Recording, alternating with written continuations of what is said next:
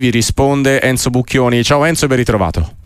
Buonasera, buonasera, a tutti, ben ritrovati a voi. Ciao, ciao Stefano. Allora, riporto con un messaggio sulla scia anche di quanto accaduto poco fa in Coppa d'Africa con la Nigeria che è andata in semifinale, ha segnato Lukman, gol annullato ad Osimen.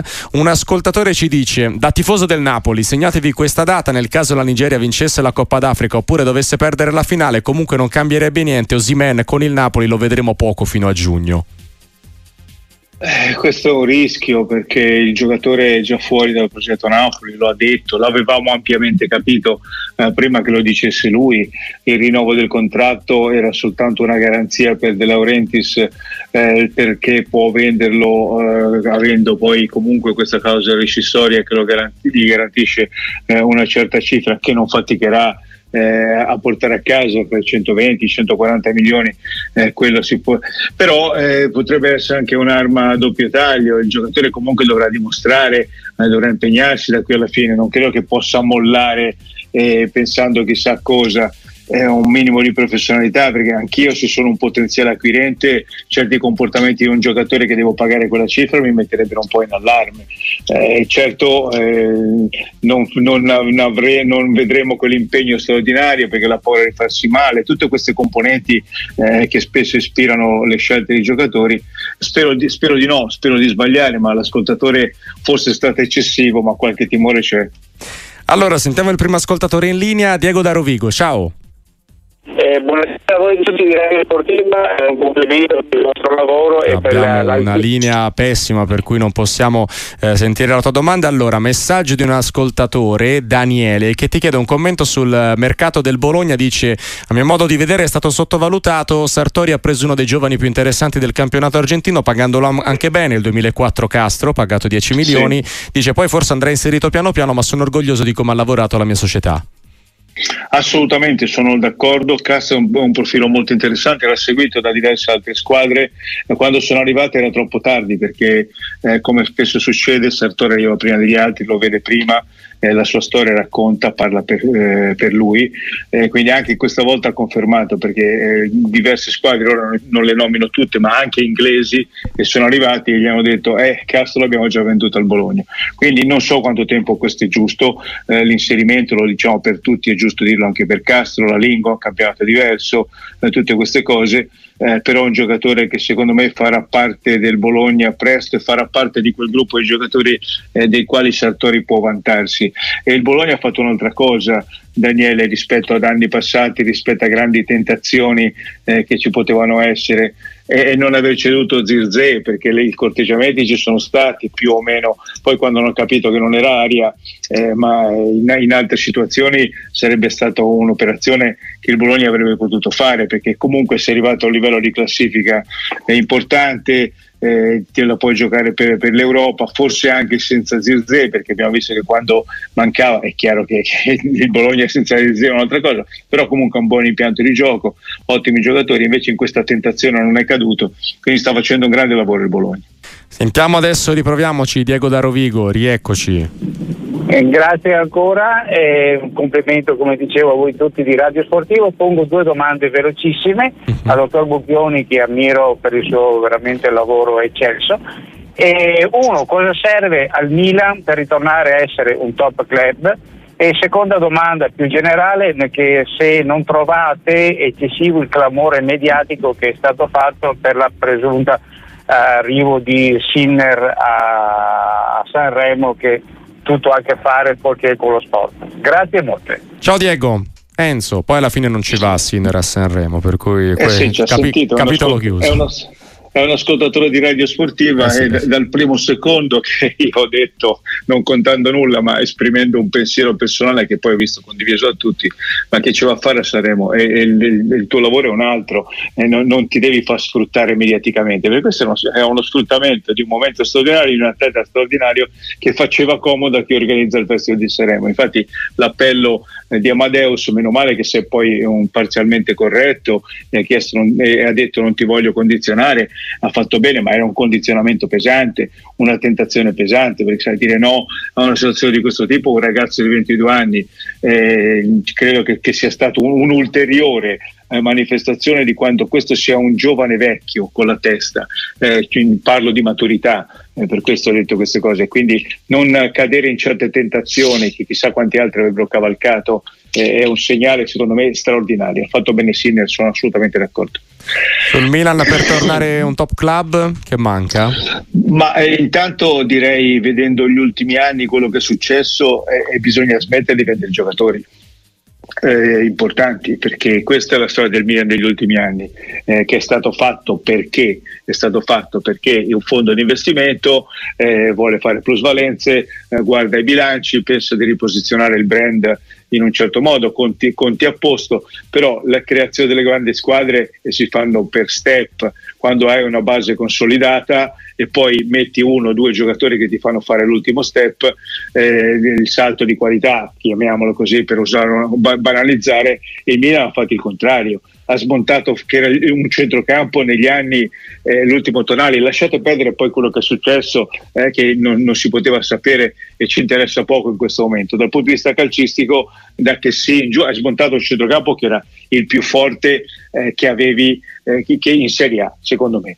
Eh, paragonabile a quello del, della famosa Juve la prima Juve di Conte eh, potevi ritornare potevi essere dominante per anni. Hai deciso di, di non rinnovare perché eh, che sì perché ti aveva chiesto troppo hai deciso di vendere Tonali ma anche in precedenza eh, c'è la Noglu e quant'altro e ti, ti, ritrovi a rinnovare la squadra tutti gli anni. E così non diventerai mai una grande squadra perché io ho, ho detto e non mi rimangio la parola il mercato del Milan ha portato dei giocatori assolutamente interessanti, non è stato completato, mancava un attaccante, eh, il vice Giroud eh, di, di, un certo livello, mancava un difensore centrale, eccetera, però sono stati messi dei giocatori molto interessanti, però pensate cosa sarebbe stato se il Milan avesse messo questi giocatori in quel telaio che aveva già. Ecco, questo deve succedere, non è stato fatto in questi anni, vediamo cosa succederà, ora ci sono tanti rumors attorno eh, a una possibile rivendita eh, da parte dei cardinali, eh, vediamo, eh, però le grandi squadre si costruiscono così, Diego, non c'è altra strada.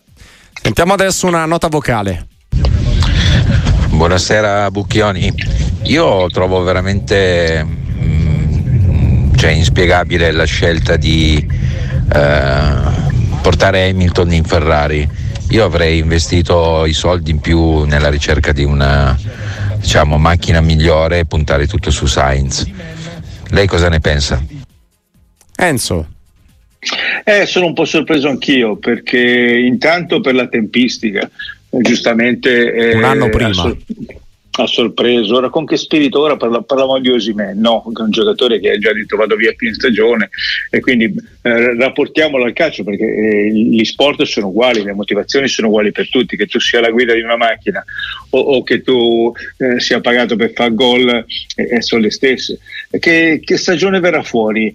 Con quante polemiche nasceranno in un mondo dove le polemiche eh, non sono, sono, sono come quelle del calcio, ma insomma è facile fare polemiche anche in Formula 1 no? L'abbiamo visto. Da... Eh, basterà un, una piccola cosa per scatenare, hai visto questo già dalla Ferrari, e quindi una roba che io mi sarei evitato, un annuncio un anno prima. Poi è vero, prendi un campione straordinario, ora eh, basta la parola, non dico chi è Hamilton, lo sappiamo, non lo devo mica raccontare io. Lo vai a prendere a fine carriera. Eh, con un ingaggio incredibile, eh, andandoti ad affidare al grande vecchio, perché di grande vecchio trattasi. Eh, allora, eh, ha motivazioni eh, ancora, eh, ancora con la fame che poi fa la differenza a certi livelli. È vero che c'è la macchina che fa la poi eh, allora parliamo anche della macchina. Eh, la, la, macchina è pronta, eh, quando dai a Hamilton la Ferrari sei sicuro che un pilota straordinario ti faccia fare ti faccia tornare la macchina, se la macchina non va e gli tocca spingere anche a Hamilton, cioè scendere e spingere, magari fisicamente, capito? Diamo questa immagine, eh, fisicamente magari più forte di un altro, eh, c'è un progetto che cioè, è, è, un ricorso, eh, faccio il parallelo col calcio, no? questi uh-huh. sono mhm. sempre più, più, calciofili, è come quando le squadre andavano a prendere quei giocatori di 36-37 anni eh, a vedere se il grande vecchio ti poteva far fare eh, coprire le magagne, quello che e, e mediaticamente come immagine ci prendo eh, Hamilton e quindi diventa quasi un paravento. Non so se è una strategia giusta. Eh, io avrei puntato soprattutto sulla macchina, eh, questo è chiaro, eh, i problemi sono stati in questi anni della macchina più che dei piloti. E avrei cont- continuato a puntare sui miei o andare a scoprire qualcuno se non sono i tuoi, guardarmi attorno e avere l'intuizione di qualche altro pilota giovane. Eh, la Ferrari una volta faceva anche, que- anche questo, andava eh, a capire qual era il talento vero. Cioè la Ferrari una volta avrebbe preso Hamilton inizio carriera, dopo il primo anno l'avrebbe preso e, e non, non, non, hanno fatto neanche questo, lo, lo prendono a fine corsa. Quindi eh, ho visto che è stato sbandierato perché mediaticamente eh, porterà di sicuro l'interesse, il cavallino ritorna eh, in prima fila anche se il brand non ha mai perso colpi nonostante questi anni infelici, eh, però ripeto mi sembra una roba più mediatica che sportiva. Sentiamo un'altra nota vocale. Buonasera sportiva, Nicolas da Empoli. Una domanda per Burghioni, cosa pensa della smobilitazione della squadra Verona e un pronostico per domenica eh, Inter-Juventus. Grazie e complimenti per la trasmissione. Enzo, sul Verona che ha venduto tutti e ripreso altrettanti giocatori dal mercato. Eh, io spero di sbagliare, grazie Nicola, spero di sbagliare, ma il, il Verona si è consegnato eh, alla retrocessione perché ora eh, i miracoli sono sempre dietro l'angolo, il Verona è una società in questi anni ha fatto bene, l'allenatore è bravo, uno specialista in salvezze e l'ha dimostrato anche con lo spirito che ha dato a questa squadra, ma non si ricostruiscono le squadre a gennaio andando a prendere giocatori eh, meno forti di quelli che hai venduto. Eh, le, le, squadre si ricostruiscono se mandi via dei giocatori che non hanno più le motivazioni non, e ne metti altri, eh, l'abbiamo visto, la Salernitana eh, due anni fa fece una roba del genere, lo sta ripetendo anche ora, eh, può essere una strategia, ma qui è evidente che hai venduto tutti i giocatori che avevano mercato per fare cassa, hai messo i giocatori che non mi chiedete chi sono perché non li conosco, molto sinceramente, probabilmente non li conosceva neanche l'allenatore, tant'è che ha detto oggi li voglio un po' vedere, ce n'è uno pronto eh, che può giocare, voglio un po' capire, ora capire che ruolo hanno, come giocano.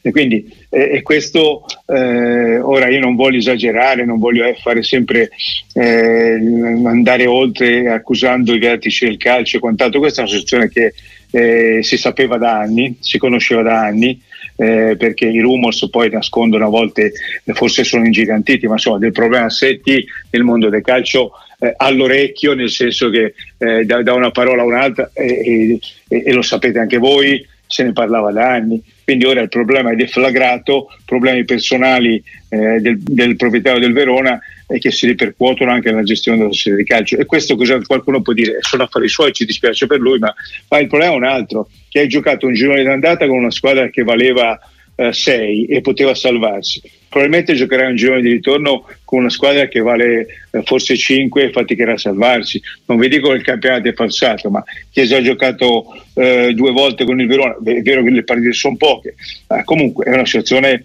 eh, sicuramente anomala. Io avevo detto già un mese fa, quando c'erano i sentori da monitorare, credo che, che, non frega niente a nessuno, invece la situazione è molto grave questa secondo me. Sentiamo un'altra per quanto nota. riguarda, sì, no, Nicola, voleva Già, giusto, anche Inter Juve. Ma io pronostico, io dico quello che mi aspetto dal punto di vista tattico.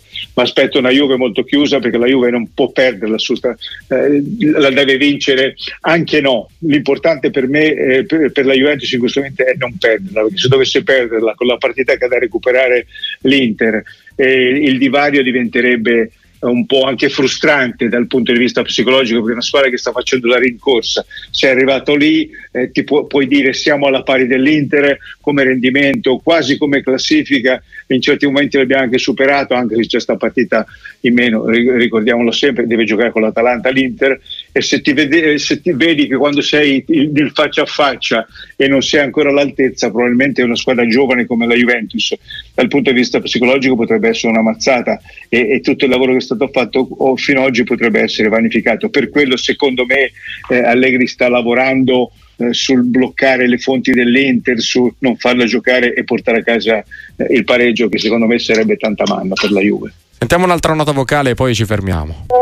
Ciao ragazzi, la mia domanda è questa. Sono un tifoso del Napoli riuscite a dare una spiegazione logica?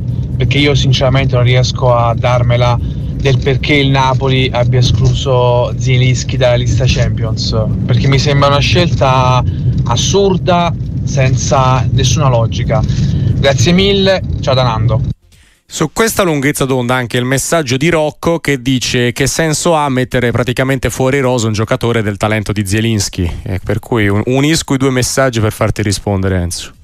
Eh, ha una logica di pancia, ha una logica di De Laurentiis, ha una logica eh, tutta personale, perché ormai è chiaro che Zielinski va all'Inter, lo diciamo da due mesi, rumors anche qui eh, quando te lo dicevano in un, orecchio, in un orecchio guarda che Zielinski va all'Inter, eh, dopo un po' ti sei informato e hai capito già a novembre che Zelischi andava all'Inter, probabilmente eh, è chiaro che il primo a sapere è stato De Laurentiis perché eh, nell'orecchio soffiano le cose anche a lui, eh, ha visto eh, concretizzarsi questa ipotesi perché siamo al 2 di febbraio e, e Zelensky eh, si può accordare con l'Inter e quindi cosa hanno detto? Va bene, cioè, tra virgolette mi sento tradito perché era stato proposto il rinnovo del contratto, ricorderete l'anno scorso Zelensky non andò neanche in Arabia, avuto, sembrava attaccato alla maglia eh, del Napoli, no? eh, Di Laurenti se si sente tradito cosa fa? Eh, prende uno schiaffo e cerca di ridarlo immediatamente, non porge l'altra guancia, è vero che poi diventa un po' taffaziana perché comunque lo paghi, questo giocatore fino alla fine dell'anno è un tuo giocatore, abbiamo visto che situazioni del genere eh, i giocatori sono comportati da professionisti fino alla fine, penso ad Evrai quando giocava nella Lazio e, e molti altri. E le società pur sapendo che sarebbero andati via le, hanno usufruito delle loro prestazioni che poi in questo caso trattasi di un giocatore importante magari in Champions ti poteva anche servire. È una risposta di pancia eh, a una decisione eh, che viene vista come un tradimento. Fine dal punto di vista calcistico eh, non ha senso. Questo è evidente che non lo abbia Ripartiamo da Milano e da Filippo. Benvenuto. Ciao. Buonasera, io volevo chiedere al dottor Bucchioni, ma mhm. non può essere che questa notizia del passaggio di Hamilton alla Ferrari eh, con un anno di anticipo eh, sia stata data dalla McLaren, perché in realtà il comunicato è stato emesso da Toto Wolf per fare un dispetto alla Ferrari, perché eh, la situazione che si è voluta creare mi sembra estremamente deleteria per la Ferrari, perché non credo che Sainz avrà tutte queste motivazioni per l'anno prossimo e non mi pare che la Ferrari sia stata così entusiasta da, dalle prime reazioni nel confermare questa notizia. Grazie, buonasera. Grazie Filippo. Prima di lasciarti rispondere Enzo, la dinamica è andata più o meno così. Eh, notizie dall'Italia rimbalzate in Inghilterra, co- tutte confermate. Anche perché la notizia è stata pubblicata nei giorni scorsi. Esatto, poi, poi eh, comunicato Mercedes, comunicato Ferrari. Detto che i piloti in anticipo si annunciano non con un anno di anticipo, ma magari sei mesi, sì, quello diciamo che è una consuetudine, sì. ecco, non è che si arriva a fine stagione non si è dice... Clamoroso, non è clamoroso eh. nei, nei, fatti, è clamoroso nei nomi. Quello, esatto, esatto. Questa è la, la differenza sostanziale, perché finché si muove un pilota, chiamiamo normale, eh, come giustamente dicevi tu, possiamo dirne 10 al volo, tanto per ricordarci eh, che quando si muove Hamilton, eh, evidentemente, ma quello che dice Filippo ci può stare se vogliamo fare anche della litrologia. Eh, stasera mi piace fare questo parallelo con il calcio perché ci sono delle similitudini no, in questo fatto. Eh, quando parliamo di campionato falsato, no? Eh, a volte diciamo, è successo questo, a volte ingigantendo anche un po' il concetto per sintetizzare il campionato falsato. Eh, non, non, siamo forse a questi, a questi livelli, eh, però il campionato di Formula 1 sicuramente eh, non parte con grande serenità per alcuni dei protagonisti eh, di questo circo, a cominciare dai, piloti da Sainz, dai piloti della Ferrari, ma anche da, dal, dal, team McLaren che sa che, che con, con, che spirito lavori per uno che sai già eh, che va via. Eh, qui deve, deve, entrare in campo una professionalità assoluta, quella che richiediamo a tutti, no? poi a questi livelli, a queste cifre, a, questi, eh, a queste dimensioni dovrebbe essere una cosa normale, però poi ci sono sempre degli uomini e non è facile estraniarsi eh, anche nelle reazioni, eh, ma mi metto persino nei panni dell'ultimo meccanico eh, al quale viene chiesto qualcosa e la risposta potrebbe essere sì, parli te che te ne stai andando via. Ecco, è una cosa banale, eh, terra terra da bar, no? Però poi sommi tutte queste situazioni in un team di, di, tante persone e sai già che il tuo leader per quello per il quale lavori ha già preparato la valigia per andare in un altro team, tra l'altro quello il concorrente di tutti, quello che sta cercando di tornare in auge, che si chiama Ferrari, che spaventa tutti, eh, e, Sainz stesso, eh, che è stato, si sente bocciato o no secondo voi? Eh, a, a, questo punto quale, quale sarà la reazione? Ve la faccio vedere io chi sono, quella reazione che magari la Ferrari spera oppure mollerà dicendo vabbè sapete che fate vincere Hamilton eh, già da quest'anno e, e non mi eh, ci chiedete troppo a me che non voglio dare più di quello eh, del minimo sindacale. È una situazione da eh, comunque partenza falsa, eh, se non campionato falsato partenza falsa di sicuro. Allora, c'è un ascoltatore che si firma semplicemente tifoso Granata, dice arriveremo in Europa con questo mercato, Torino che ha preso dei sì, giocatori mi verrebbe da dire giocatori. abbastanza di contorno, però ecco nessun titolarissimo perché tra Masina, Kabic, Okereke e, e, Lovato sono giocatori che ti, che ti fanno comodo nelle rotazioni, ecco non ti cambiano la squadra. No, non ti cambiano la squadra, però hai detto bene tu, se c'era un, un problema nel Torino era proprio la panchina. Eh, l'allenatore ha bisogno in, eh, di, di, rotazioni, come le hai definite tu, di cambi, di sostituzioni. Pensa alla difesa. Eh, è stato costretto, per, a, poi ha fatto bene, fa giocare un centrocampista importante in difesa perché non aveva difensori. Ora, Lovato è, è una soluzione eh, squalifiche, infortuni, tutto quello che fa parte di un bagaglio di tante gare che devi ancora giocare, sei comunque coperto. E anche per gli altri arrivi. Buoni giocatori, eh, non giocatori Masina sull'esterno, eh, negli ultimi tempi ha deluso un po', però magari si ritrova, hai comunque una soluzione, una carta da giocare per l'esterno eh, di uno che sai che è affidabile. Quindi questo cosa, cosa voglio dire? Eh, che cresce eh, la possibilità che il Torino, anche Cairo, anche l'ambiente credono fortemente nel ritorno in Europa, se hanno dato eh, queste, opportun- queste carte ulteriori all'allenatore per giocarsele fino in fondo. Non cambiano la squadra, però la arricchiscono e la arricchiscono per cercare di centrare l'obiettivo. Il, il, Torino è in crescita, l'abbiamo visto in crescita anche come mentalità, oltre che come risultati e prestazioni. Quindi io la vedo in quest'ottica, sì, ci crediamo e la rinforziamo ancora. Sentiamo adesso un'altra nota vocale. Buonasera a tutti e un grandissimo saluto al dottor Bucchioni che per me è come Maradona nel calcio. Detto questo, volevo sapere come mai allenatori di caratura internazionale come Klopp, Guardiola o Tuchel non vengono ad allenare in Italia. Sarà sicuramente solo per una questione puramente economica, ma è un'eresia pensare che non vengano perché non si sentono all'altezza, visto la maniacalità, per esempio, con la quale curiamo la fase difensiva. Enzo, che ne pensi? Intanto il nostro amico non so come si chiama, lo ringrazio, lo ringrazio, sono imbarazzato, eh, quindi voglio dire eh, troppo. Eh, grazie. niente, eh, cosa ne penso? Non credo che allenatori di questi livelli abbiano problemi eh, perché sono, sono, talmente scafati, pensiamo a Klopp, viene, viene, dalla Germania, si è fatto la sua esperienza in un campionato, si è esaltato nella Premier che il campionato eh, non tatticamente più difficile, eh, Guardiola ci ha anche giocato in Italia, lo conosce bene, eh, non credo che possa spaventare il livello degli altri allenatori, perché eh, secondo me qui cosa dobbiamo dire? Che il livello dei 20 allenatori italiani, ce li metti tutti i 20, quelli che ci sono oggi, ma anche quelli che c'erano ieri, insomma abbiamo una gamma di allenatori noi, da quelli bravissimi, e poi scendi, non è che sono quelli scarsi, da quelli bravissimi scendi, sono quelli bravi, anche quelli che poi magari retrocedono con la loro squadra e sono comunque allenatori bravi quelli che allenano in Serie A ma anche in Serie B. C'è c'è, e quindi dal punto di vista tattico il nostro campionato è il più difficile ma non credo che allenatori come di questo livello uh, possano aver paura a mettersi in campo. Anzi secondo me diventa una sfida. E le dico di più al di là dei soldi eh, che forse è il freno più importante no? del progetto calcistico, perché mm, squadre che anche di alto livello che non stabilmente possono partecipare alla Champions, le, parlo delle italiane, rimanere fuori dalla Champions, questi allenatori non ci vogliono rimanere, però può essere anche una sfida. E, e le dico di più, conoscendo un po' Guardiola, non, ho, non è detto che un giorno o l'altro non venga qui eh, perché si è fatto tutti i campionati più importanti e io credo che l'ha già fatto capire e l'ho capito io fra le righe, ripeto, conoscendolo, oltre al fatto che ama l'Italia e viene in vacanza qui, la nostra Toscana in particolare, eh, dove l'ho conosciuto meglio, e secondo me eh, verranno. Quando il, il problema economico verrà messo un po' da parte e c'è un progetto tecnico che li intriga, secondo me torneranno anche i grandi allenatori per sfidare questa scuola di grandi allenatori che abbiamo in Italia. Allora, altri messaggi alla nostra casella al 366 6284 122 eh, anche a proposito di, di, qualcuno che forse vedremo tra qualche istante in campo, qualche istante relativo, nel senso non è titolare, però appunto sì. in tanti ti chiedono eh, che impressione ti fa Belotti alla Fiorentina se per lui alla fine è un po' anche l'ultima spiaggia.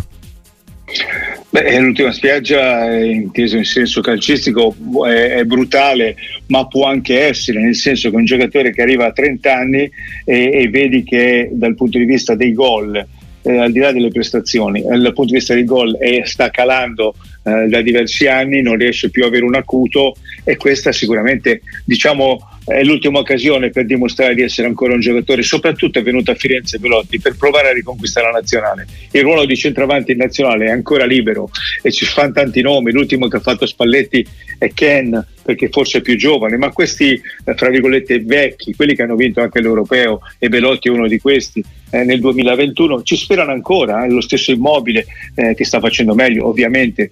Eh, Belotti va a Firenze per questo, diventa una sfera che contro se stesso, riacquisterà la capacità di fare gol di, e l'impegno non è mai mancato, anche a Roma le volte che è stato impiegato magari non ha segnato ma per la squadra lavora.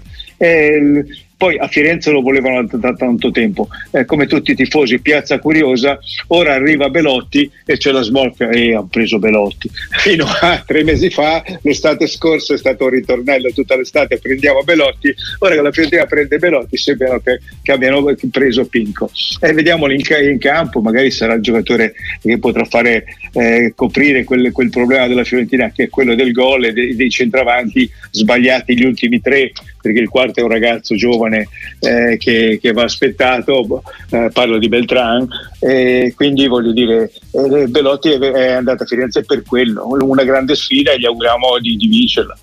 Sentiamo un'altra nota vocale prima di salutarci.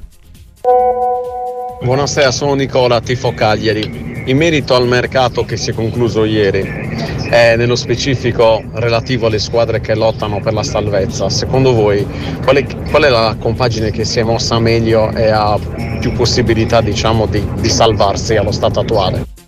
Enzo. Ma eh, il Cagliari ha fatto delle buone cose, ha dato qualche giocatore di maggior qualità e serviva un po' di qualità eh, all'allenatore Ranieri.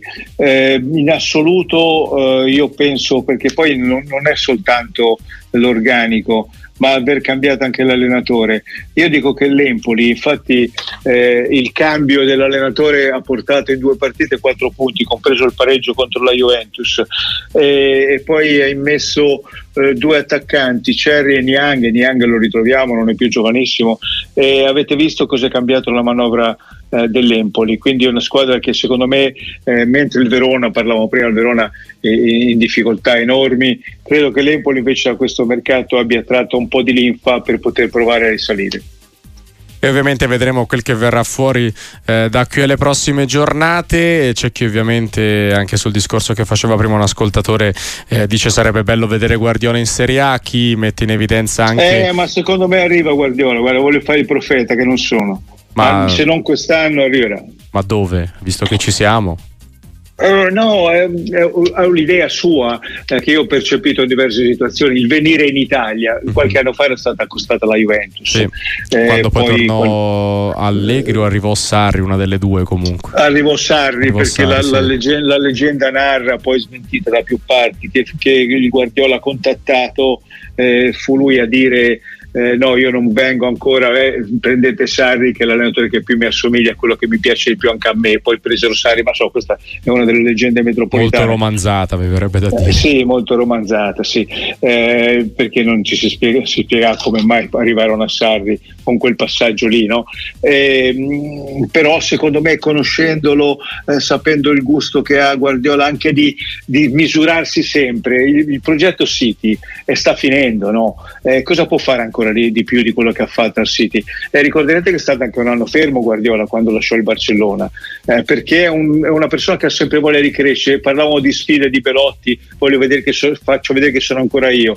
Le, Guardiola vuole sperimentare anche sul calcio, cambiato il suo calcio principi sono gli stessi, ma ha cambiato molto. E secondo me l'ultima sfida sarà venire in Italia e dimostrare che tutta la cultura eh, nostra eh, può, anche, può, trovare anche un nuovo sfogo con il suo calcio e diventare determinante anche qui. Eh, io ce lo vedo perché, ripeto, non sono fratello di Guardiola, non voglio milantare nulla, ma avendoci parlato diverse volte, conoscendo un po' il suo modo di pensare, la sfida in Italia secondo me è un qualcosa che lui dentro sta macinando lo intriga. Certo ci vuole un progetto calcistico eh, all'altezza per fare le sfide, poi non, non, devi essere da solo, come rimarca sempre lui quando ti dice le partite poi le vincono i giocatori, che insomma è un modo di dire, eh, però le vince tante anche lui con la sua genialità.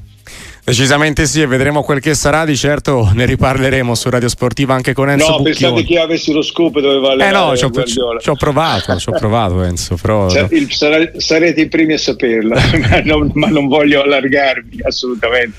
Stiamo, eh, stiamo giocando. Ciao Enzo, e alla prossima. Grazie, buona serata a tutti, a presto.